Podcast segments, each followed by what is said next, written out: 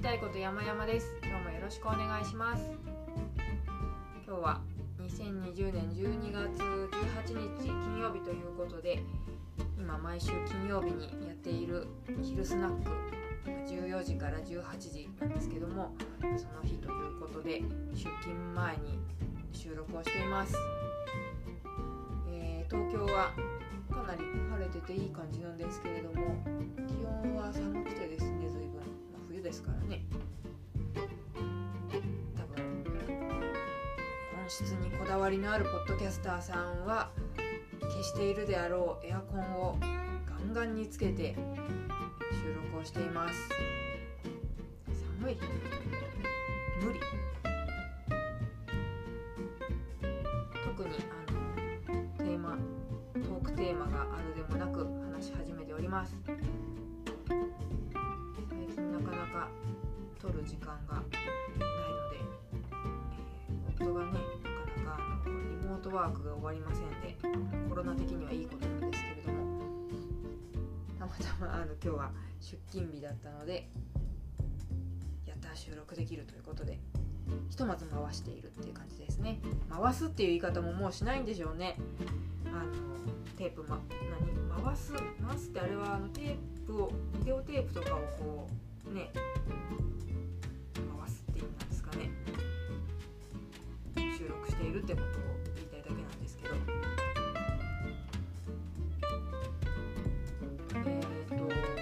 今週はカウンセリングに伺ったりして、カウンセリングされる側ですよ、もちろん。前から思っていた心谷仁之助方式で申し上げると、存在級、存在するだけで価値があるっていう考え方についていろいろ思うことがあったなという1週間でしたかね。これは今週に限らずいつも考えちゃうんですけど、カウンセリングではダイレクトにそのことを相談したわけじゃなかったんですけど、相談したのはですね、責任を負いたくないっていう話をしたんですよ。よく何かお願いされて嫌な気持ちになる人はいないんだから、どんどんお願いしていけばいいんですみたいな話って聞きません？ブログとかにもよくそういうの書いてありません？そういうのを見るといつも思うのが、お願いされたらやること増えるから嫌だよっていう、嬉しいばっかりじゃねえだろって。私多分嬉しいことの方が少ないですよ。タスク増えますからね。自分の時間っていうか、それやる時間も自分の時間なんだけど、自分がやりたいって思うことをやる時間が減るから、お願いするんだったらば対価が欲しい、お金なのか、絆の深さが深まるなのか、バーターでなんかやってもらうのか、とにかく、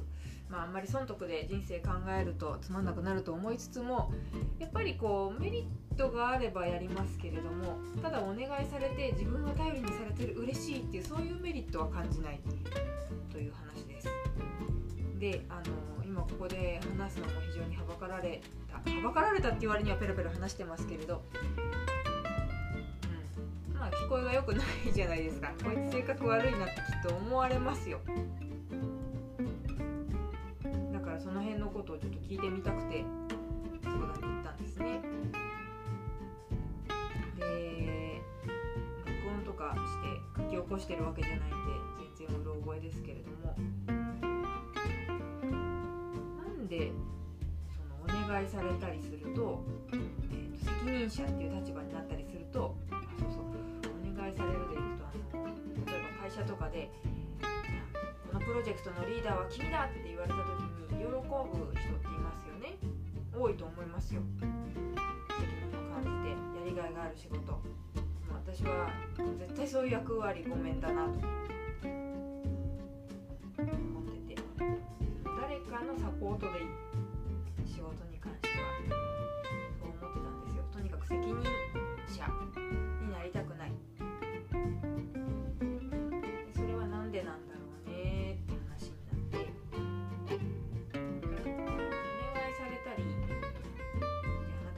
者です、担当者です、みたいになるとどういう気持ちになるのっていう話になりました。単純に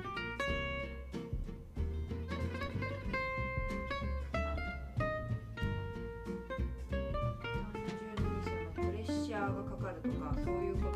最初は返してたんですけども、最終的には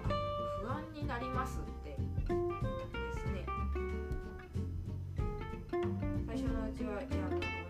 たりすると頭がパニックになったりしてとかいろいろ思いつくことを言ってたんですけども、それはなんか上辺の言い訳用の言葉でどんどん深いところまで考えていくと、感情感覚っていうもの、多分それはパッと言葉にしづらいものだったんですけれども、なるべく気持ちを表現する言葉を紡いでいった結果、初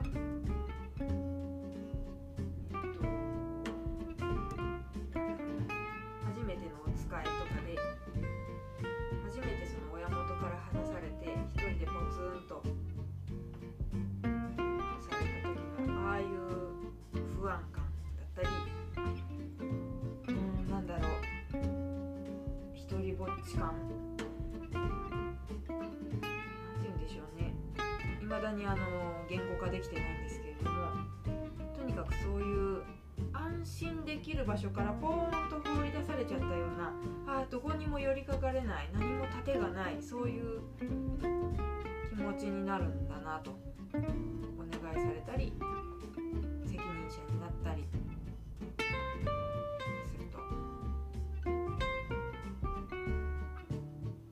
じゃあそんな不安になるのか、安心感がなくなる、盾がなくなる、じゃあ安心とか盾というのは何なのかということをその後考えていったんですよ。で、思い至ったのは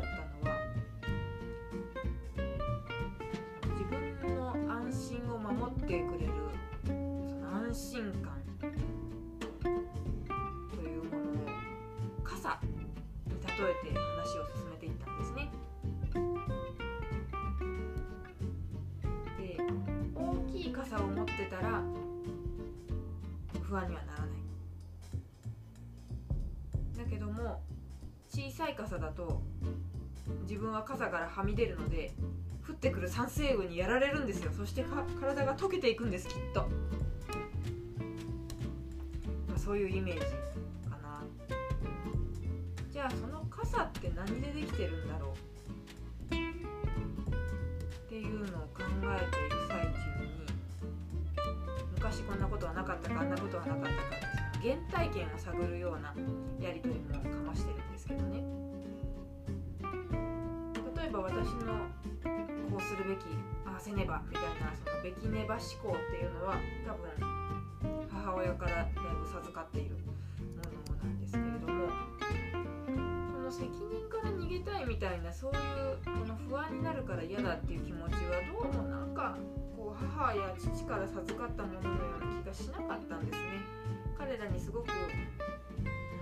責務を全うしなければ死があるのみみたいなことを言われた覚えはないし、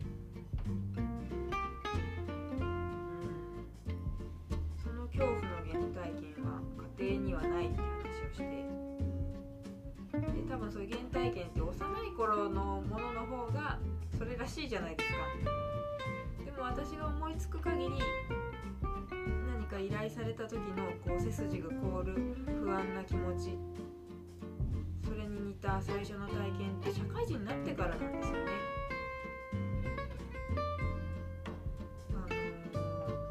私がすごく今でも怖いと思っているのは、社会人になってペーペーのうちは上司と一緒に打ち合わせとか参加しますね。で、上司って言ってもすごく年が離れてるっていうよりはちょい上の上司とかむわけですよ、いろんな人と。で、人によっては打ち合わせに参加した後、他部署とかいろんな方がいらっしゃるようなライアントだったりとか、そういう打ち合わせに参加した後、自分の席に帰る帰り道でテクテク歩きながら、あの人ほんと使えないよねみたいなこととか、逆になんかあの人すごい話わかるよね、今回いい話、いい仕事できそうだなみたいな話になったりとか、その裏トークっていうのが恐怖なんです。とにかくええかっこしいなんで、自分がねいないところであっても自分がこう見下されてたり、あいつは使えないっていう扱いをされてたら嫌だなっていうのがあって、ね、自分がいないところで言われてる分には全然いいじゃないかって思うんですけども、でも脊髄反射的なもので嫌だなって思っちゃうんです。だからちょっとあの人ダメだねみたいに言われる人になりたくないなってすごく思ったんですよね。で、そのなんだろう、評価って何が影響してるのかっていうと、多分気が利く気が利かないっていうのももちろんありますよ。話が上手かどうかとかそういうのもありますよ。だけどそれって結構目をつぶってもらえる部分かなと。一番響いちゃうのは知識の量であると、そういうふうに私は感じたんです、その時。だからすごく気が利く知識のない人と、天然さんで全然こう普段の会話も噛み合わないんだけど、だけど知識は絶対持ってるだったらば、多分前者はこの人使えないよねって言われる可能性が高い。実際はどうか分かんないですよ。私のその当時の恐怖の感覚と、そこからこう派生して生まれていったどんどん自分の妄想の中、世界の中ではそうなっているんです。とにかく知識というものが、先ほど申し上げた自分を守る傘の主成分であると。で、その知識というのは経験の量、経年数、1年の人、10年の人がいいでしょう。あとは、その年数に匹敵するものといえば資格とかね、あとは実績とか、実績言ったかな、書き文字じゃなくて喋るとね、あれ言ったかなって忘れちゃいますよね。そういうものが知識という傘を作ると思っています。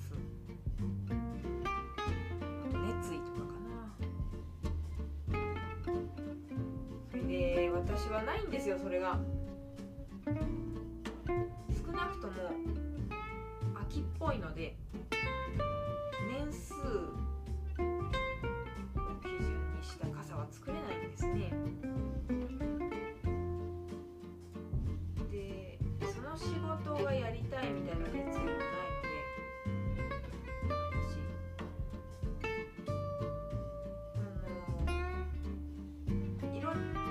やってるから強いという、そのマルチポテンシャライトという考え方もありますよ。過去回でマルチポテンシャライトについて、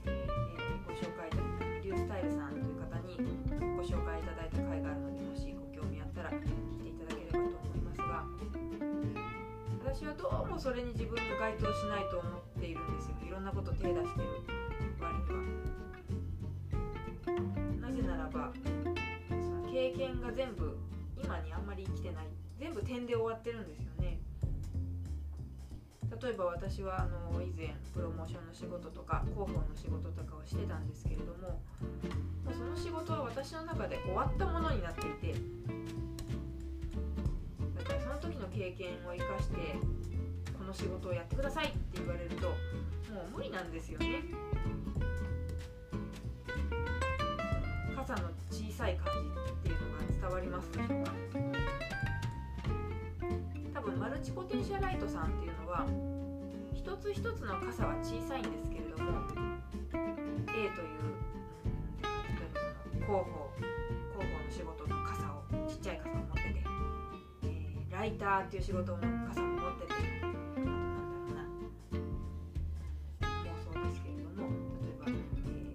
整理収納アドバイザーっていう傘も持っててみたいな感じで、マルチポテンシャライトさんはそのいろんな種類の違う小さい傘を持っている結果、一つの大きい傘に匹敵するくらい酸性雨から自分を守ってくれるその面積が稼げてんじゃないかなって思うんです。しかし私はですね、小さい傘を差しては次の傘を持つときにはその持ってた傘捨ててんですよ。常に私が持ってるのは1個の小さい傘、2個ぐらいは持ってるかもしれないけど、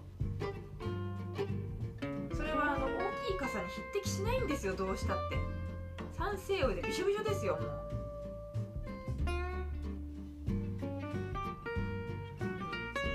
うそういう感じなんですっていうのを、それあらかじめ考えてたわけじゃないんですよ。本当にカウンセリングの場でいろんなやり取りをしているうちにそんな例え話になってきて、あ、これが自分の感覚だって初めて言語化できた気持ちがして、それだけでも私はホームランを打ったようないい気持ちがしたんですが、そういうわけなんです。だから私の性質上、知識という大きい傘を持てないから、だからだってもなんかお仕事任されるシーンになると、ああまた私は酸性雨に打たれるんじゃないかっていう風に不安になるのではないか、守られない感じ、そういう話になったんですよね。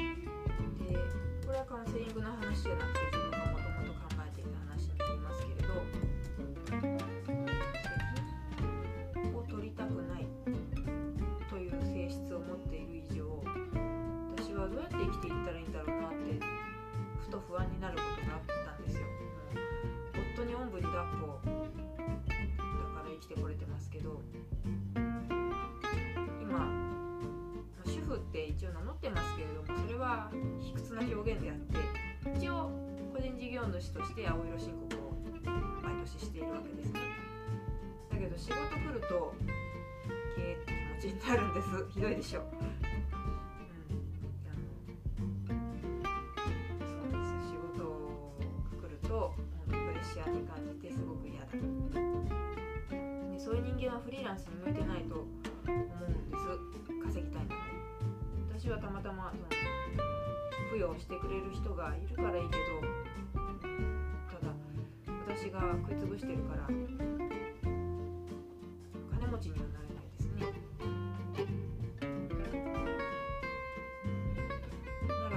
社員に戻ればいいのではないかという話もあります、ね、35でブランクがあるからもう正社員は無理でしょうけ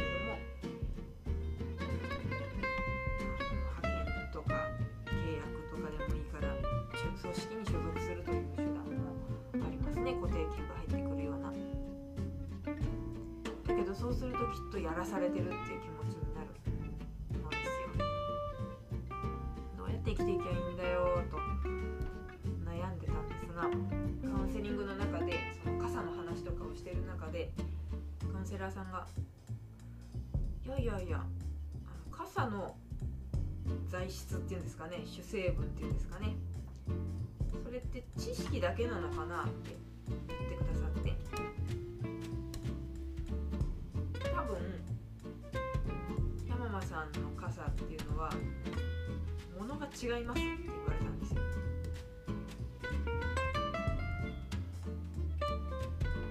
でもその知識の傘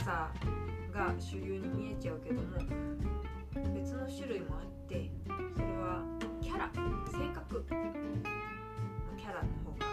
近いかな。山間さんはキャラっていう傘を持ってるんじゃないですかって言われて、この話にたどり着くまでに今自分が昼スナックの仕事を週1ですけどね、始めたこととか、そのスナックに誰も来なかったけど、そのことを、その時の気持ちをブログに書いたら翌週かからお客さんが来てくれたとか、なんかそんな話をしてたらキャラっていうかそうなんじゃないですかって話になったんです。だからそもそも知識で勝負するようなその尺度で考えちゃダメっていう、そんなん勝つも負けもなくてフィールドが違う、土俵が違う、キャラだから。スナックやってたって私はそのママとして肩書きがないんですよ、まあ、もちろんママという肩書きはありますけれども、何々なママって言えないんですよ。主婦だし、なんか資格とかなんかあるわけじゃないし、他の、まあ、日替わりでママが変わるんですけど、他の曜日のママって検視さんだったりとか、キャリアカウンセリングできたりとか、そういうね、もうママに会いたいっていう要素があるんですよ。でチャージ料が2000円もかかりますから、それを払ってでも会いたいママになるにはどういうふうにこう役を乗っけていったらいいのかなって思ってたんですけれど、それってまたその知識の傘で勝負しようとしてるんですよね。勝負っていうか見せようとしてる。そうじゃないと、キャラです。だから普通にしてればしてるほどそれでいい。私はこういう人間です、それでご興味あったら来てくださいでいいんですと言われたんです。今のところの、到達点はここなんですけど、それだけでも随分目から鱗だったというか、私の悩みの大きなところって傘は知識でできている、そしてその傘が自分を守ってくれるという世界にいたからなんですね。だからもう Facebook とか見てて鬱陶しくなるのがあったんですよ。結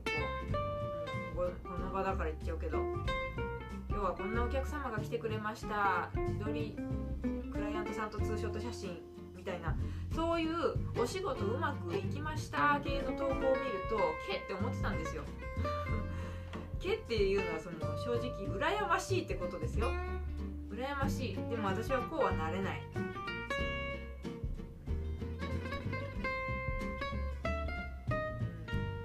なんかその投稿からは金の匂いもするしいいじゃないですか。さらにそうやって実績をアピールすることによってお客さんがまた来ますよ。もうこのチャリンシステム、私には絶対そのシステムを作動させられないなっていうコンプレックスがどんどん強まるから、一部の方はそういう投稿ばっかりの方は非表示にしてちょっと心の平穏を保ったりとかねしておりましたけれど、それはなんかでも世の中そうなんですよね。本当会社にいる、会社だってやっぱキャラじゃ昇進はできないじゃないですか。だから今まであまりにも傘というのは知識でできてるんですって感じさせられるような場所が多くて、そう思ってたけど違う世界があるっていうのに初めて気づいたんですよね。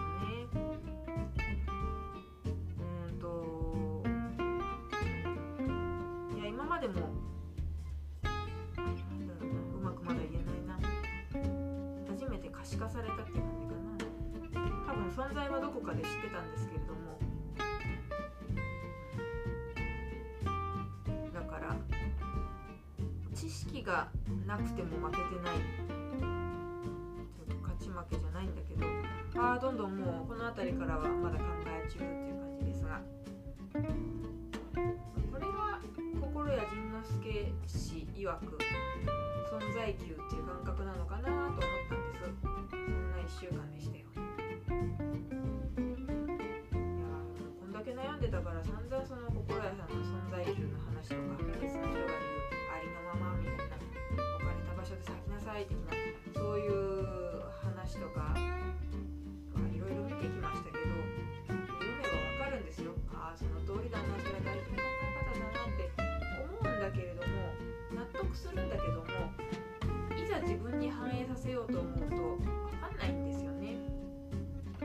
で、わかんないまままたいつもの知識というかさを持っている人の方が強いっていう感覚に襲われるので、また存在という考え方がどんどん遠のいていっちゃう、その繰り返しだったんですけども、私にとってはあなたの傘はキャラでできているんだよっていうのが一番初めて考え方と自分の存在がピカーンって結びついたっていう感じですかね。今までは別個のものと感じてたんですけど、ちょっとまたその先の話は考えがまとまったら話そうかなと思います。そんなわけで、まあでもキャラという傘は稼げないですね、なかなかね。スナックはでも初めてなんかこう自分で一生懸命勉強とかしたりしないで、自分の体一つでお金をいただいているという感覚で不思議で、それがなんか申し訳ないような気もして、でも申し訳ないって思わなくていいんですよ。知識で勝負してるわけじゃない。なんかこの考え方を今頑張ってインストールしてる最中ですね。そんな12月下旬に差し掛かった日であります。今日もキャラ勝負でスナックを営業したいと思っております。気が向いたら、